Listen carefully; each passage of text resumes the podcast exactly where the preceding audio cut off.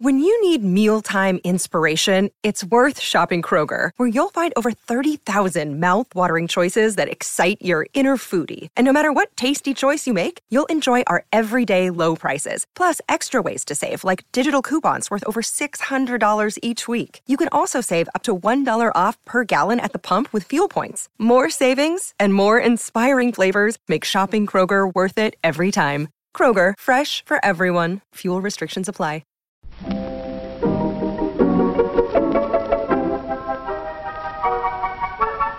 Maybe it's just that you don't know how to use social courtesy. Oh, that's old fashioned. Watch how Lizzie Post and Dan Post Senning act as host and hostess. They know that courtesy means showing respect, thinking of the other person, real friendliness. Hello, and welcome to Awesome Etiquette, where we explore modern etiquette through the lens of consideration, respect, and honesty. On today's show, we take your questions on titles for family members when you choose not to get married, Contacting your colleagues while working from home, publicly announcing you don't have time for thank you notes, and getting RSVPs for events other than weddings. For awesome etiquette sustaining members, our question is about opening gifts in front of your guests. Plus, your most excellent feedback, etiquette salute, and a postscript on saying no to and leaving video calls. All that coming up.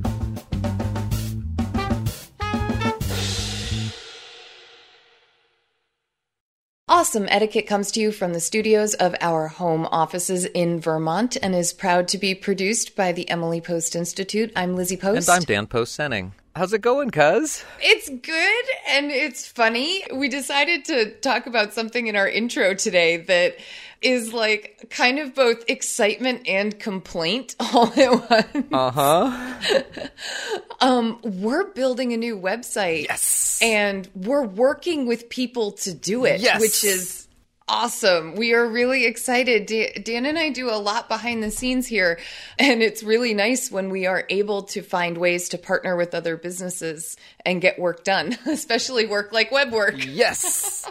Dan, talk about our new website for people. Talk about the exciting part, and then we'll joke about our our complaint and and how we're taking it with a good smile. It would be my pleasure.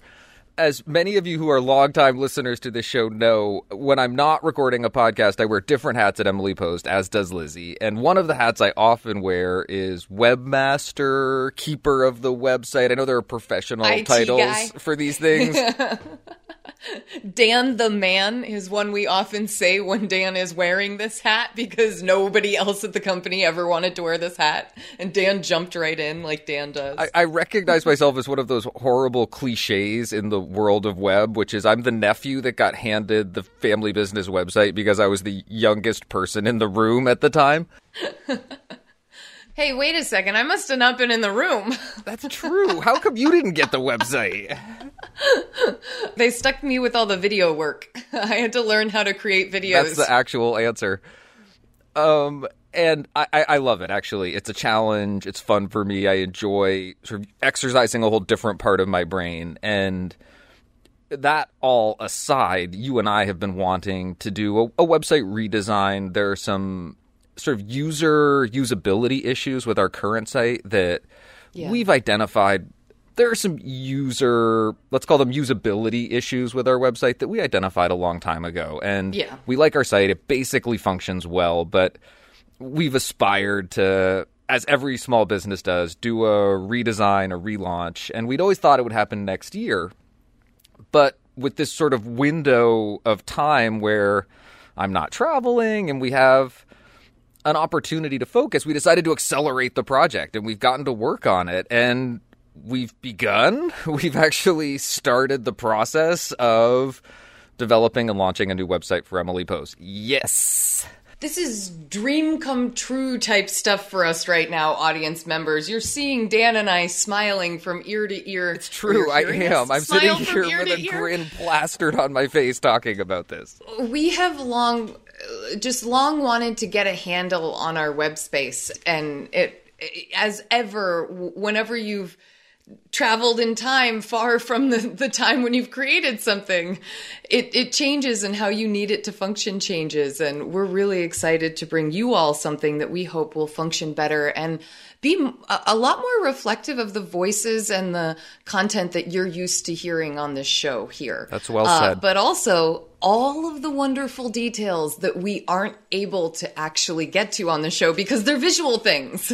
And so we are really hoping that in the end, I would guess sometime by next year, Dan, you and I will have, this will have gone on long enough that we will have fully populated it with everything that we want. But in the next couple months, it's going to be really exciting just to see what the start looks like and, and what our new space that we're operating in looks like. Oh, I can't wait. But I don't want to jump ahead too far because you kind of teased it a little bit. The the beginning of this project started with something that I think that you maybe dreaded a little bit and Oh no, definitely. Like Dan and I we I don't know, can we can we spill this secret, Dan? Yeah, let's do it. We we we secretly groan every time we have to join a new thing that requires a new app and a new system to check in on. and and it's not because we don't love connecting. It's just because it becomes like the same for everyone else. One more space that you have to pay attention to and respond in and jump back and forth between. And when you've got email and, and now a lot of people reach out for business via DMs and you've got what are some of the other places we get? Our social media accounts um, a phone system like just the direct ones routes the voicemails to emails and has its own contact management system. And then just regular text messages and, and phone calls and everything. Yeah it's it ends up just you're kind of like the more I can have most things in one space the better. And Dan and I both were very reluctant to join the world of Slack. How many times people... have you turned down someone asking you to collaborate on a project via Slack? I have. I really have. And and this was one where we knew we couldn't. This is how the team that we're working with operates. And we also really view this as a wonderful opportunity. We know that so many communicate and work on Slack and value it. And that as a two person team, we may not need it, but that when communicating with other teams, it's really valuable. And so we're excited. We are excited to learn it. But there was this funny, funny moment yesterday when we, Dan and I both felt like we were surrendering to Slack as we downloaded the program onto our computers and everything. We sat there on our phones as as our apps updated and and played like old people with each other. How do you make this yeah. work? Where's the button to turn this on? Am I going to remember how to do this tomorrow? I mean, we're being totally silly, but we definitely we we we were intrigued with how it works. We're excited to look at it, but we had our first kind of back and forth conversation with one of the other guys and and he's a dad too and he and Dan start dad dorking on the on the Slack chat emojis, pictures of the independent without kids had to chime in and just say y'all are dorks like jokes about being slackers like bad puns. Oh gosh, those, bad puns. Those those were the bad pun ones. I think I might have a new friend. I think you guys were hashtagging yourselves in your in your Slack chat, like hashtag dad dork or something. Is it possible I could make a new friend this way? Is that is that is that something might, that could Dan. happen? I think you're gonna have a, a dad in kind in this case, uh. much like my my friendship with Kelly Williams Brown as an authoress in kind. Uh, I feel like this will be your professional friendship that is awesome. no pressure, Mike. No pressure. I was gonna say right. No, but we are really we are actually excited to learn Slack. It is going to be really fun working with the team on this, and um, we couldn't be more grateful. Uh, especially in a time that that seems very constrictive, uh, to be having the opportunity to work with others um, and just kind of keep each other going. Well, because it's going to be a journey, both learning how to work in Slack and building out a new website for Emily Post. I can't wait to see where we are with both things in two weeks, in four weeks, in eight weeks. I totally agree. Well, despite all the excitement, we have some work to get to today. Absolutely. You know what's coming next, audience. Let's get to some questions. Let's do it. Awesome Etiquette gets support from Storyworth. There are some stories about your mom's life that you truly never get tired of hearing. From hilarious to heartfelt, tear jerking to plot twisting, mom's retelling of the events always brings a bit of joy. Just in time for Mother's Day, we here at Awesome Etiquette found the perfect gift that can capture all of your mom's stories for your family forever. It's called Storyworth. Storyworth helps you preserve precious memories and stories from your mom or a mother figure in your life for years to come. Here's how it works. Each week, Storyworth emails your loved one a thought provoking question that you get to help pick. What was your first job? Who was your first crush? Storyworth makes the writing process a breeze. All your loved one needs to do is to respond to the email prompt with a story. Long or short, it doesn't matter. I did this with my mom and it was really, really rewarding. You'll be emailed a copy of your loved one's responses as they're submitted over the course of the year. You'll get to enjoy their retelling of the stories. Some you probably already know, or maybe the ones that you're surprised by you haven't heard before. After that year of fun discovery and reminiscing, Storyworth compiles your loved one's stories and photos into a beautiful keepsake hardcover book that you'll be able to share and revisit for generations to come. You can even keep a copy of the book for yourself. Give all the moms in your life a unique, heartfelt gift that you all will cherish for years. Storyworth. Right now, save $10 on your first purchase when you go to storyworth.com slash manners. That's Storyworth, S-T-O-R-Y, W-O-R-T-H dot com slash manners. It's manners with an S to save $10 on your first purchase. And now back to our show. Awesome Etiquette is here to answer your questions. You can email them to awesomeetiquette at emilypost.com. You can leave us a voicemail or text at 802 858 KIND. That's 802 858 5463. You can also reach us on social media. On Twitter, we are at EmilyPostInst. On Instagram, we are at EmilyPostInstitute. And on Facebook, we are Awesome Etiquette. Just remember to use the hashtag Awesome Etiquette with your post so that we know you want your question on the show. Our first question is titled Happily Unmarried. Hello, Lizzie and Dan. My boyfriend and I have been in a long term relationship, and we both feel like marriage is not something for us. So we are both very happy being unmarried for the long run. We are both very involved in each other's families and in the lives of each other's children. We both have our own kids from previous relationships. My question is what familial titles are we allowed to use? Can I refer to his children as my stepchildren? And can he be called uncle to my sister's kids? Or since we choose to remain unmarried, do we forego these titles? Thank you so much. Musically yours. Megan, I like that the musically yours when Yeah. music was like you know that's very cool. It is cool. And I, I like this question. Families look all kinds of different ways, and this is a great reminder of that. yeah. It also makes me think instantly of the way pretty much everybody that I meet through Pooja's family is an uncle or an auntie in some way. I'm a cousin and you guys call me auntie. It's the aunties, it's the uncles, the mossies and the mossagis. It's awesome. And it creates this very close feeling with everybody that I just treasure. And it makes me think that if the label makes sense to you, if you're comfortable using it and the people who you're interacting with are comfortable using it, if it makes sense in all of your lives, I think it's perfectly okay. Yeah, I think so too. I think that the label that you probably wouldn't use would be the title of Mrs. period. Mm-hmm. And that it doesn't sound like you're asking about that, but that would be one of the titles that you just wouldn't typically see.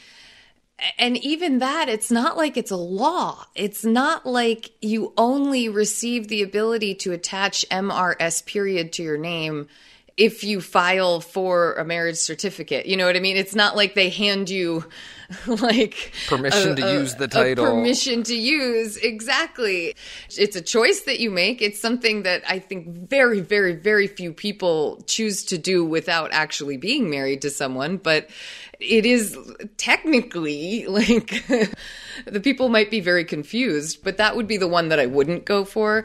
On uncle, stepchildren, bonus children, um, children, if that's preferred, whatever it is that makes sense and gives respect to the other members of the family that are attached to the kids too. I think those are those are the big considerations. But I see no no reasons why Megan can't be uncle or stepmom or something like that if if she wants to be. Well, or, well, uncle, aunt. Sorry, you know what I'm trying to say. I do, and, and, but I think you also tiptoed up to the caution there, which is that words do have meaning. And you, you don't want to confuse people. The, the, the etiquette police don't exist. No one's going to come check your using the title license. But the reason we have those titles is often for clarity's sake. It helps people understand relationships. And labeling them consistently is one way that you give people sort of very clear cues as to what those relationships are. So I'm also thinking about a willingness to operate in that confusion well, about a willingness to be prepared to answer questions if people ask them or be really understanding if someone makes an assumption about your relationship based on their understanding of the way you're using words that isn't exactly technically correct. Absolutely. Musical Megan, we hope this answer helps. When everyone does his regular job and helps out by doing extra work, then things go better for the whole family. Our next question is about texting, about talking. Hello, Dan and Lizzie. Hope things are going well with you both despite our new world and work constraints. I have a question for you regarding reaching others in our new workplaces. I'm with my colleagues in a new way during our shelter in place here in California and struggle with how best to determine if people are free to chat with me. I work in a medical clinic, and sometimes people are working from home but should be available as if they were here in person. But of course, I have no idea if they are actually home and ready to talk or are out on an errand, etc.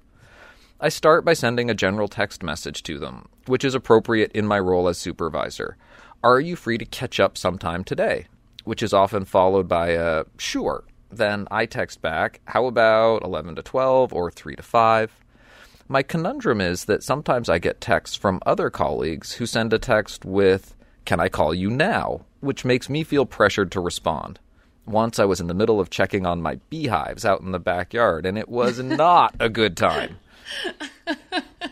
What do you suggest as the most ideal way to request someone's attention and determine a good time without too much back and forth texting? Thanks so much. Anonymous, this is a really, really great question. And I, I like it because it gets at the idea of efficiency and consideration and reality. Mm-hmm. Um, these are spaces I like playing in. But I think that either is technically fine and that there are benefits to both. The back and forth can kind of be obnoxious sometimes. And the advantage to can you talk now is that if it's a good time, it's easy, it's quick, you don't have to do a whole lot of back and forthing. There's a lot to be said for that. But at the same time, if you can't talk now, then you're launching someone into back and forthing or you're making them feel like they might need to respond to you right away, even though they just said now isn't a good time. Mm-hmm. I think about the the sort of parallels to that in person experience. Okay. That if you were walking down the hallway at work and someone said, "Oh, can I grab you for a minute?" you would not hesitate a second to either say yes or let me get back to you if yeah. that was the answer that was the appropriate answer and I think the same is true from a distance. You just have to add that tone so that someone can hear that it's not a big deal. You're not rejecting them. They're they're just asking, "Can you call can I call you now?" "Oh, now's not the best time. Can we do it in 30 minutes?" Absolutely. I think that the that a good ask is what you know we talk about that before on this show, but I think a good ask also helps here. Um, you know, hey, can can you talk now? Understand if you can't. I think adds that little bit of uh, relief to the person hearing it. So it's it's not just hey, can you talk now, and someone's feeling the immediacy and the pressure of that. Um, and if they are out checking their beehives, that you know, that's like you you're trying to keep calm, keep the bees happy. I think you, you want to feel less pressure when you extend that. Understand if you can't. I understand if you can't. No worries if it's not you know, I think those are, if it's not a good time, those are ways that you can soften that ask and make it a really good ask. Yep. Uh, there was something that jumped out at me here also. Oh, yeah? I'm not sure that sure is enough of a response from a supervisor who asks if you're available. Glad you brought that up. Don't you think that someone should respond with the if they are with like the times that they're available? So it's like, "Hey, are you available?" or "When when might be a good time?" you, you know, and then you say, sure, here's when I'm available. yes. Uh, to me, that would so obviously truncate two or three back and forths. It would take right? three texts and make it one text. And those are the places I'm just looking to seize an opportunity these days. And I would consider talking to people, particularly if I was their supervisor, about responding to an are you available text with some t- availability with some times. Dan, there's one last piece that you're making me think of with this, and that it's not just about having the good ask, but it's it's all in how you do it. And our medium here, our method here is text messaging. And if it's not a good time for someone, getting a whole bunch of really short texts that are firing off whatever their notification system is each time one's coming in could be really annoying. So if you are going to say something like, hey, can you talk now? Totally understand if you can't. I'm available from, you know, this afternoon till tomorrow morning. Feel free to call anytime. Make sure that's all in one block of text. I like it. Send one time, not four times. Yes, I really dig. but okay, before we leave this question, I have to say one more thing. What? I want bees so badly. Do you? Do you Pooch think you might get them? I think we will. And um, Pooch's sister keeps bees and has maintained a colony now and gives us honey and is is totally Ooh. my inspiration. My parents had bees when I was growing up, also. Oh, so cool. I, I, I know it's possible. I have early bee memories and oh. just having my own homemade honey is such an ambition. I'm so jealous of our question master. Well, to our anonymous beekeeper, we hope this helps you have much smoother conversations and communications while working remotely. When we talk on the telephone, we should be kind and considerate. It's really very simple if you know three words please, thank you, and I'm sorry. Our next question is titled No Thank You Notes. Hi. I hosted a baby shower last year for a new mom to be and made sure someone kept track of all the gifts opened at the shower. I also sent an email with the home addresses used for invitations, trying to make the thank you note process as easy as possible. Just before Christmas, I asked my mother if she had received her thank you note, and she said no. I too had not received any kind of thank you other than a comment on the way out the door of the shower.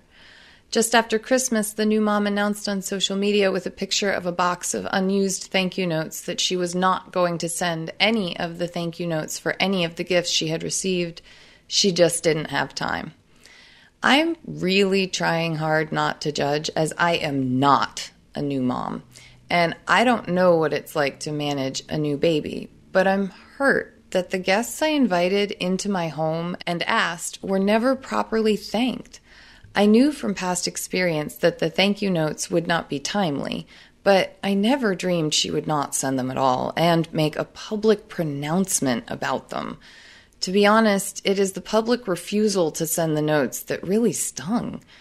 I've never sent thank you notes as the hostess of a shower. Should I have done something for my guests other than thanking them for attending the day of the shower? Thanks, appreciative host. This is a really interesting question. I, I want to just highlight something that Appreciative Host is doing here because they are actually reflecting on their own behavior and experience after experiencing something negative. And they're wondering if their own actions are causing hurt to other people or if they've been lacking in some way. And I, I, I just got to give kudos and props to that. I think that's really important. At first, I was a little confused as to hearing a story about the thank you notes and this kind of egregious way of telling people no. Um, I'm not going to be sending them to you. Um, I'm wondering if that Facebook post actually had thank you for the party in it or anything that said thank you for everything. You know what I mean? Or if it was just straight up, I'm not sending these, end of story. I thought it was going to be about that. But what our question asker is really asking is when someone leaves my house from a shower, should I be uh, thanking them afterwards as the hostess? I know that the that the guest of honor should, but should I, as the hostess, do it? Dan, what do you think? Well, I Handwritten thank you note after baby shower I don't think it's necessary. I think that for the hostess. No, Yeah. exactly. That that it really is the guest of honor's role for that particular event to write thank yous for the gifts that they received.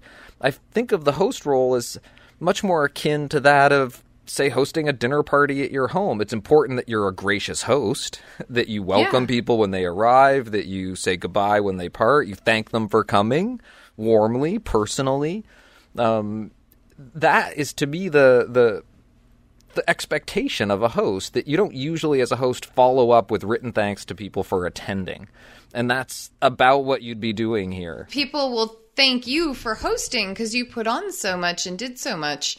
Um, often it's really, it is very gracious when a hostess says thank you afterwards to everyone, especially if like, if it is the kind of situation where the invitations happened, you know, on Facebook, often people go in afterwards and post thank yous to the space, that sort of thing. And a hostess thanking everyone in that space or on a group text that organized everything. And this is a shower. Chances are invitations were actually sent out, or they might have been e e invites. Excuse me. But I think that that's that's kind of enough. Yeah the other thing that i've definitely heard about is uh, a host thanking a co-host with something extra special so i could completely see a handwritten note or even a little a little gift for a co-host that put a lot of time and work into decorations or invitations or transportation, but, but but really went above and beyond, and a co-host really appreciated it. But that's not what we're talking about here. Yeah. And I don't always see gifts between co hosts. Thank yous, yes, for sure. But we do see gifts and thank yous coming from the guest of honor to mm-hmm. the hostesses or the host. And I think that that often happens. But yeah, I think our question asker is in a really good place. I think Appreciative Host has done all the boxes that they need to do to feel, they've checked all the boxes, excuse me. But there was one question, we shortened this question, and I was wondering your thoughts on it the, the regional aspect of it. Because in different regions, we do have slightly different expectations, and kind of even sometimes from social group to social group, things can be a little bit different. What do you think, Dan? There are definitely regional style differences. Sometimes there are just friend group style differences. It m- mm-hmm. might be a generational question or Oh, good point. just just whether or not someone happened to have an Emily Post book on their shelf while they were growing up or not and, and had this expectation established in their mind. If I was a hostess and I was operating in a community where hitting your marks on things like sending thank you notes to people was um, a really serious affair. Uh, I think there might be some room here for the appreciative host to talk to the guest of honor about the potential impacts. And th- that, that's a much more serious discussion, and I would be careful about it. I was even in my own mind saying, I think that there might be some care that needs to be taken thinking about sending out thank you notes as a host mm-hmm. i- in that it might call out the bad behavior of the guest of honor in some way. If you're mm-hmm. thinking to yourself, oh, I'm going to make up for this lack or this omission by doing it myself, in some ways you might highlight that it hadn't happened. And Right. so, again, I'm thinking. Delicate, delicate. It- it is be delicate. and depending on the severity of the consequences, you may or may not want to talk to the guest of honor about how that choice could be perceived or how you perceived it, even. I was going to say it might that might be a good place to start from the when you I feel. It can feel like like pressure and and sometimes imposition when you then start to count higher numbers like boy everyone was really upset by that you know? So I wouldn't I wouldn't go that route. But I do think saying you know I was I was kind of surprised by that. And I was also I was surprised I was actually it, it it hurt. Um, you can have those conversations. You can own up to those feelings only if you think that it's going to be useful and and move things forward and you're willing to to work through it that way. But again, coming back to just the original question, I don't think that our host here has to be writing handwritten thank you notes when hosting a shower to all the guests who came, especially if she has or he, or he has or they have at the door done a really sincere thank you. And I want to do everything I can to put our appreciative host's mind at ease that the rudeness of the guest of honor doesn't rub off on Yeah, you. good, good It- thought. The fact that she made this choice doesn't mean that you made it, and m- most people are going to recognize that. Appreciative host, we certainly appreciate this question and we hope that you have many more wonderful gatherings. Leave on time and courteously, too, thanking your host sincerely for the good time you've had. All these things help to make a good party, a party that's fun for all. Our next question is about rare RSVPs. Dear Lizzie and Dan, what is the etiquette and strategy for hosting events that require RSVPs when I have found it impossible to get friends to RSVP for events? I'd like to throw my sister a 40th birthday party. Good for you! Nothing too lavish. A small space rented, a meal catered from a local favorite restaurant, and a swing dance band, her social group's favorite hobby. I just want her to feel loved and hope it could be an opportunity for her friends to show up for her as she has showed up for their celebrations. I'm not very experienced at hosting, but I know that I'm not the only one who has trouble getting RSVPs. I love cooking for others, but have wholly given up hosting dinner parties for friends. Even if I get a guest list to RSVP by following up individually, half the guests will choose not to attend the day of and probably text me a cancellation during prep for the ongoing event.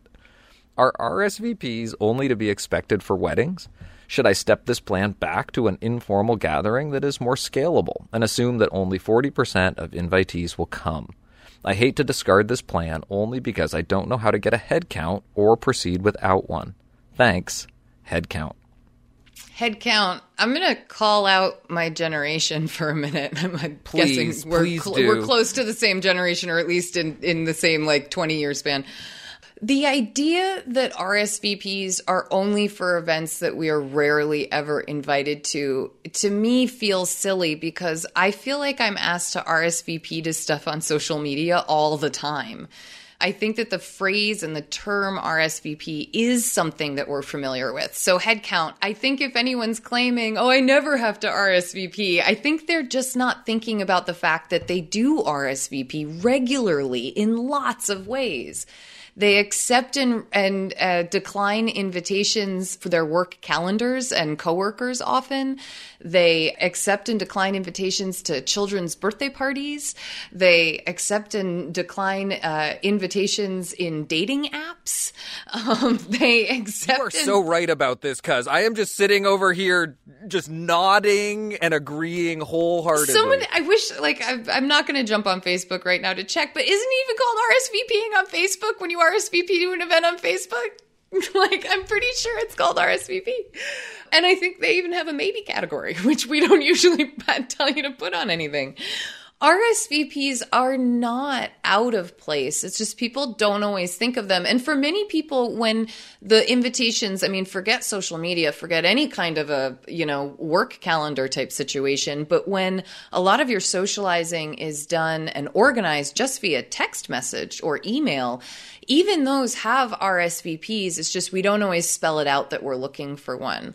So it might not always register to friends when it comes to smaller gatherings, but this is, sounds to me like you're putting together something that's, you know, uh, formalized for sure. I mean, it's organized, you're planning ahead, you're figuring things out, you're renting spaces, you know, renting help to cook, things like that, hiring a caterer. There's there's the Getting language a band? like getting a band i mean like this is actually a big deal i am Yep. guessing that you're thinking about doing mailed invitations for this and if not my guess is that you're thinking of doing some kind of a somewhat special or noticeable e-invite as opposed to a mass text message or um, a mass email that doesn't have any graphics to it or a um, what's another casual way of inviting people? Just phoning the invitation in. Yeah, a word Um, of mouth but invite or My my hope, my not my I shouldn't say hope, but my thought is that the party you're throwing warrants that actual mailed invitation at this point. it sounds like that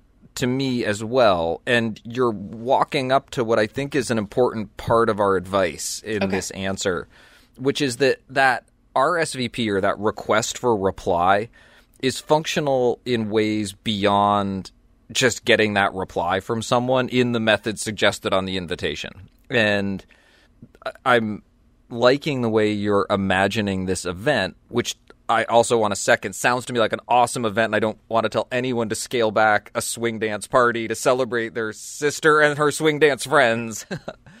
this is awesome party. People are going to want to go to this party. I want to go to this party. so it's about figuring out how to make it happen, which is uh, another thing that's really great about this question. It's it's about the future, which makes it something you can act on, and let's get a solution that makes this party possible. The invitation that's either mailed or sort of a notched up e invitation starts to set the tone for the event. It starts mm-hmm. to be the cue to the people receiving it, how you're approaching this event, and what would be expected broadly from them as a guest participating. And the the nature of that invite, the medium that it arrives in is part of that, but also the request for a response tells people things like, "Oh, someone's trying to manage a head count." It also allows you to set up those windows that I can tell you're already aware of because you talked about in your question following up with people individually. And I think ultimately that's going to be part of the solution here. That there's no magic cure that's going to get everybody to respond effectively. But by having a date for that RSVP, you give yourself a window where you can start that follow up process with people. Absolutely. And the the final thing I'd add is that before laying out any cash, I'd take the temperature of the group so that you the date and the time, you got to make sure everything kind of works for at least enough people for you to feel like it's worth it. And I don't mean that it's not worth it to throw the party for your sister. I mean, it just might be on a, a better day, might end up being better for the entire group. That being said, it also might be that this is the day the venue's open and the caterer can do it and all those things, especially if, if we're already down that path, we might we might be beyond it. But if you have the opportunity to kind of take the temperature, find out if you're really gonna have a good showing of guests for this, that um then move forward with your deposits and things like that. that pre-invitation feeling out for the practical feasibility of an event is an important part of the planning process that we don't always fully acknowledge. Yeah, and it's not that you're asking people to decide early, but it's it's kind of a soft ask, you know. It's like if someone had to cancel, you wouldn't ever tell them, "Wow, gee, thanks for last minute canceling." You wouldn't say that anyway. But again, it's not to like push people to commit, but it is to get them at least, you know, are you actually around on this day? That kind of a thing. Headcount, we really hope that this party goes off without a hitch and that you don't have too much trouble getting your headcount.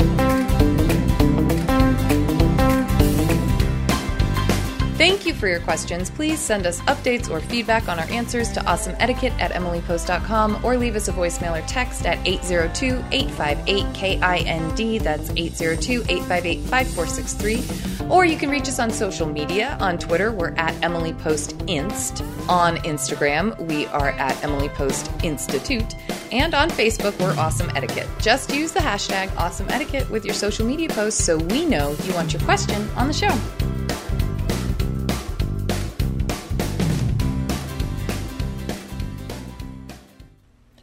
If you love awesome etiquette, consider becoming a sustaining member. You can find out more about this by visiting us at patreon.com slash awesome etiquette.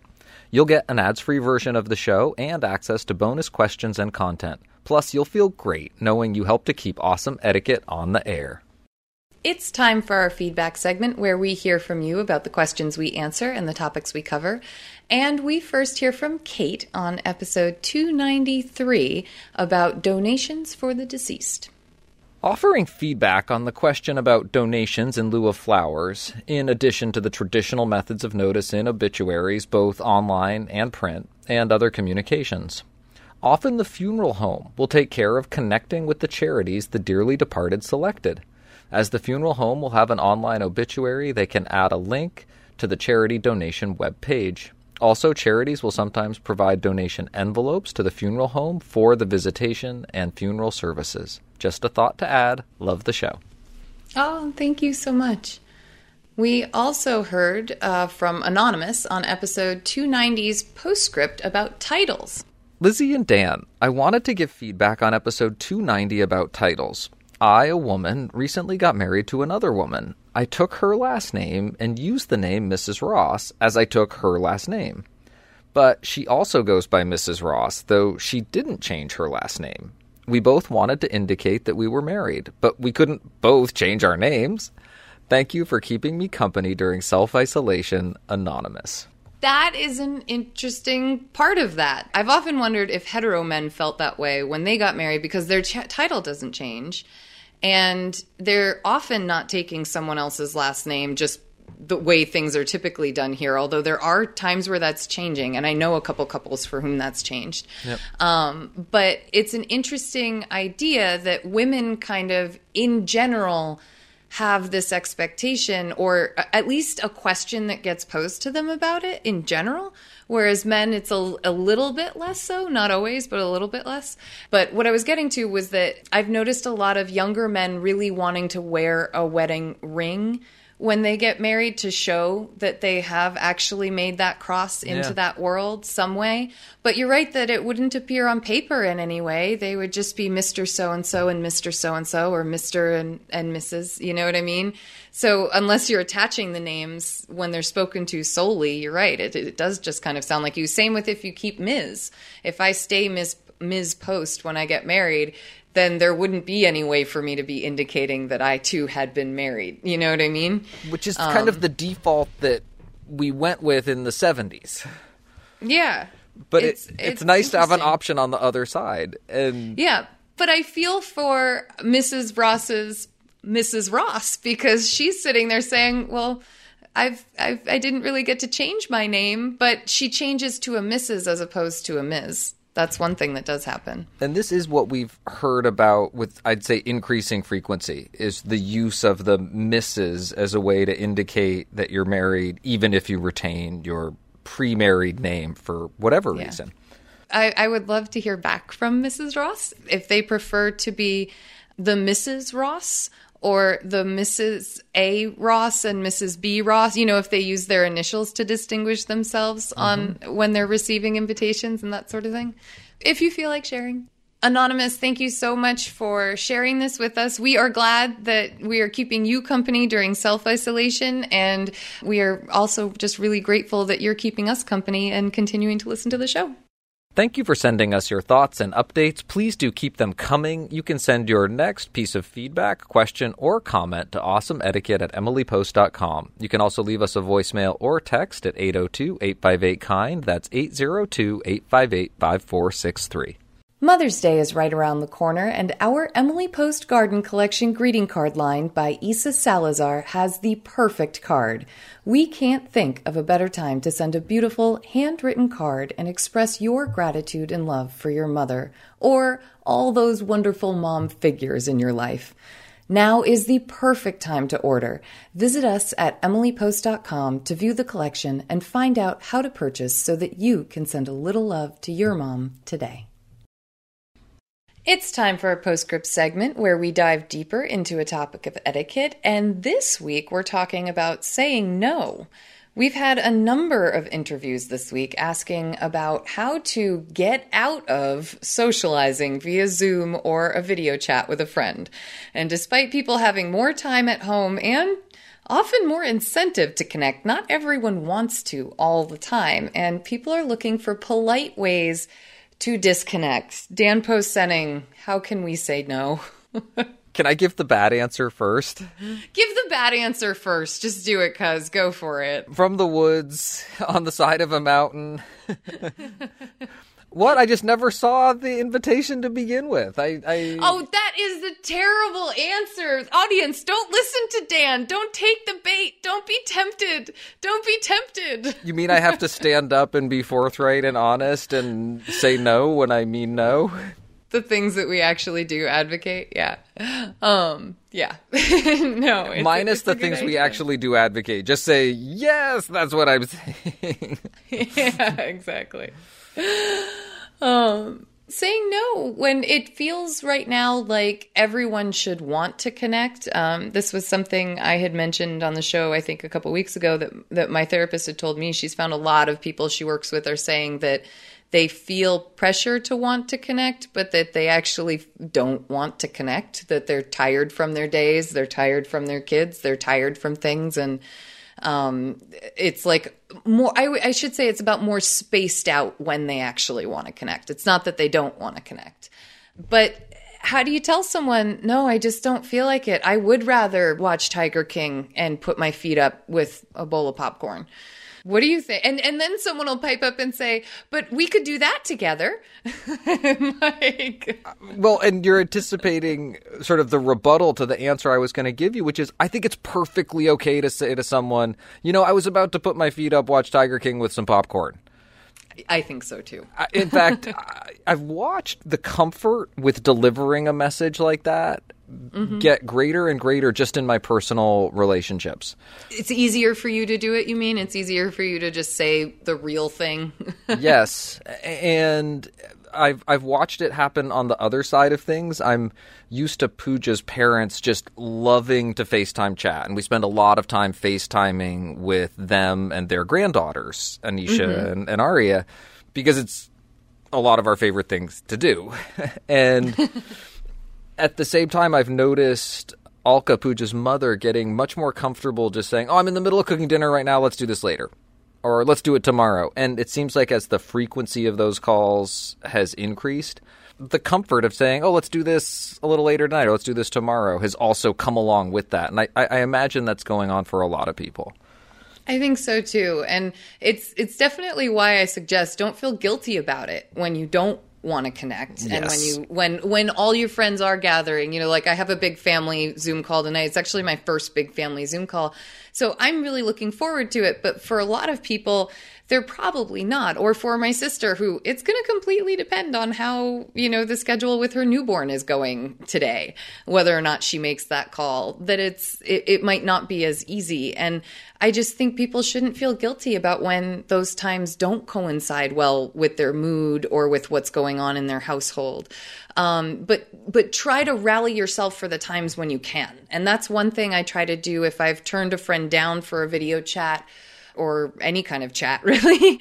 That's when I try to find a time when I am feeling good or when I am feeling up for it or when I can plan for it. I actually do that. And I think that that's something that's important for people to do too.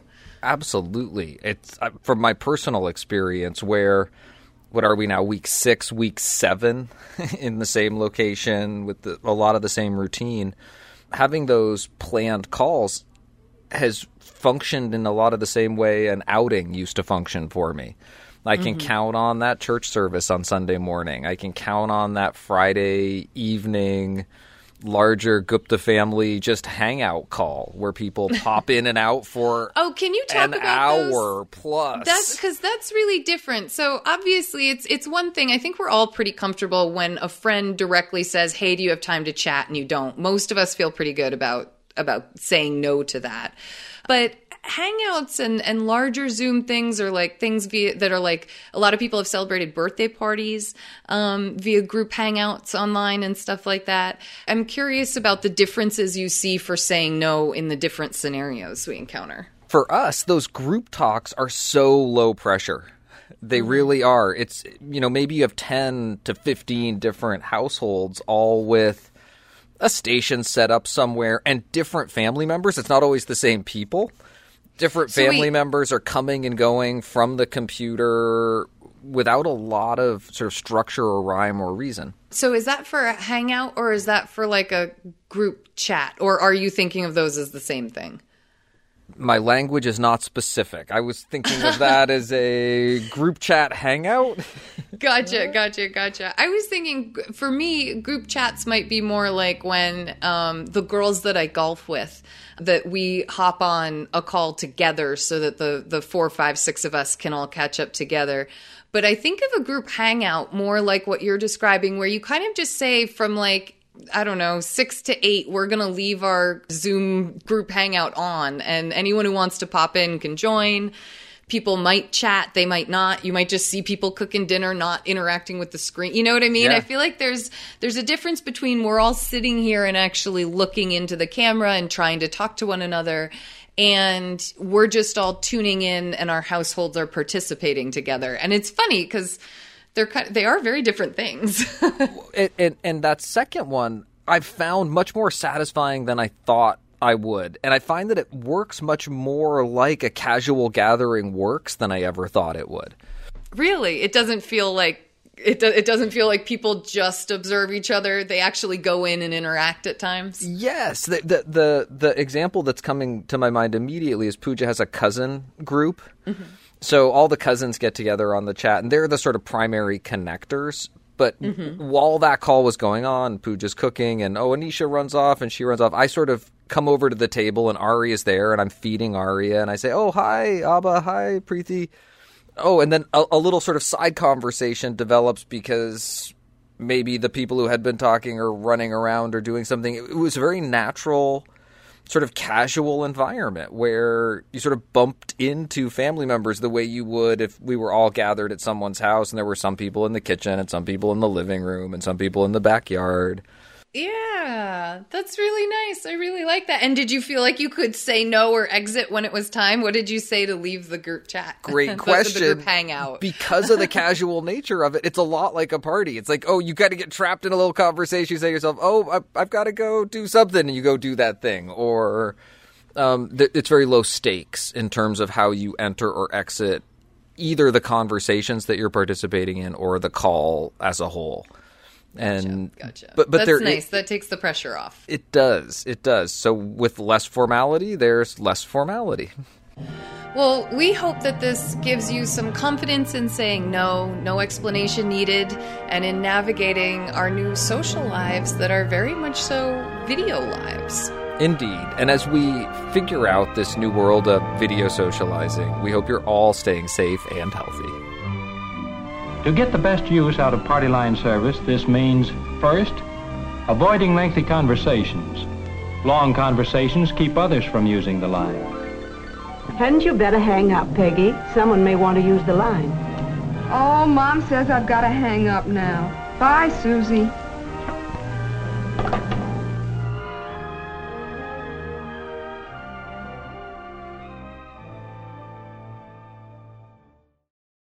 We like to end our show on a high note, so we turn to you to hear about the good etiquette you're seeing and experiencing out in the world, and that can come in so many forms. Today, we hear from Robert. Hi, Lizzie and Dan. I'm a longtime listener. I've been listening since episode one, having discovered you during the dinner party download days. Yay! I wanted to submit an etiquette salute in this time of chaos and craziness. When my university closed down classes for the semester, I was left with a ton of free time. To ease my cabin fever and contribute to my community, I applied for a job with a local grocery store as an overnight stalker. My salute is to my shift leader, John, and all my coworkers at the store. Hmm. Since my very first night, I've been made incredibly welcome. Everyone has been friendly and interested in getting to know me. The first night, I was introduced to everyone and immediately put to work with some guidance. My coworkers are happy to answer questions and help me when I can't find things on the shelves or am confused about what to do next. I was blown away at how quickly I felt like a part of the team. Even though my work is technically a temporary job, I feel like part of a family, and it's a genuine pleasure to work with this group. It's been tremendously productive, and I'm happy to see such dedication and kindness in this crazy time. Thanks to the overnight crew at Martin's Groceries, and thanks to the two of you for being a beacon of goodwill and wholesome spirit every week. Robert.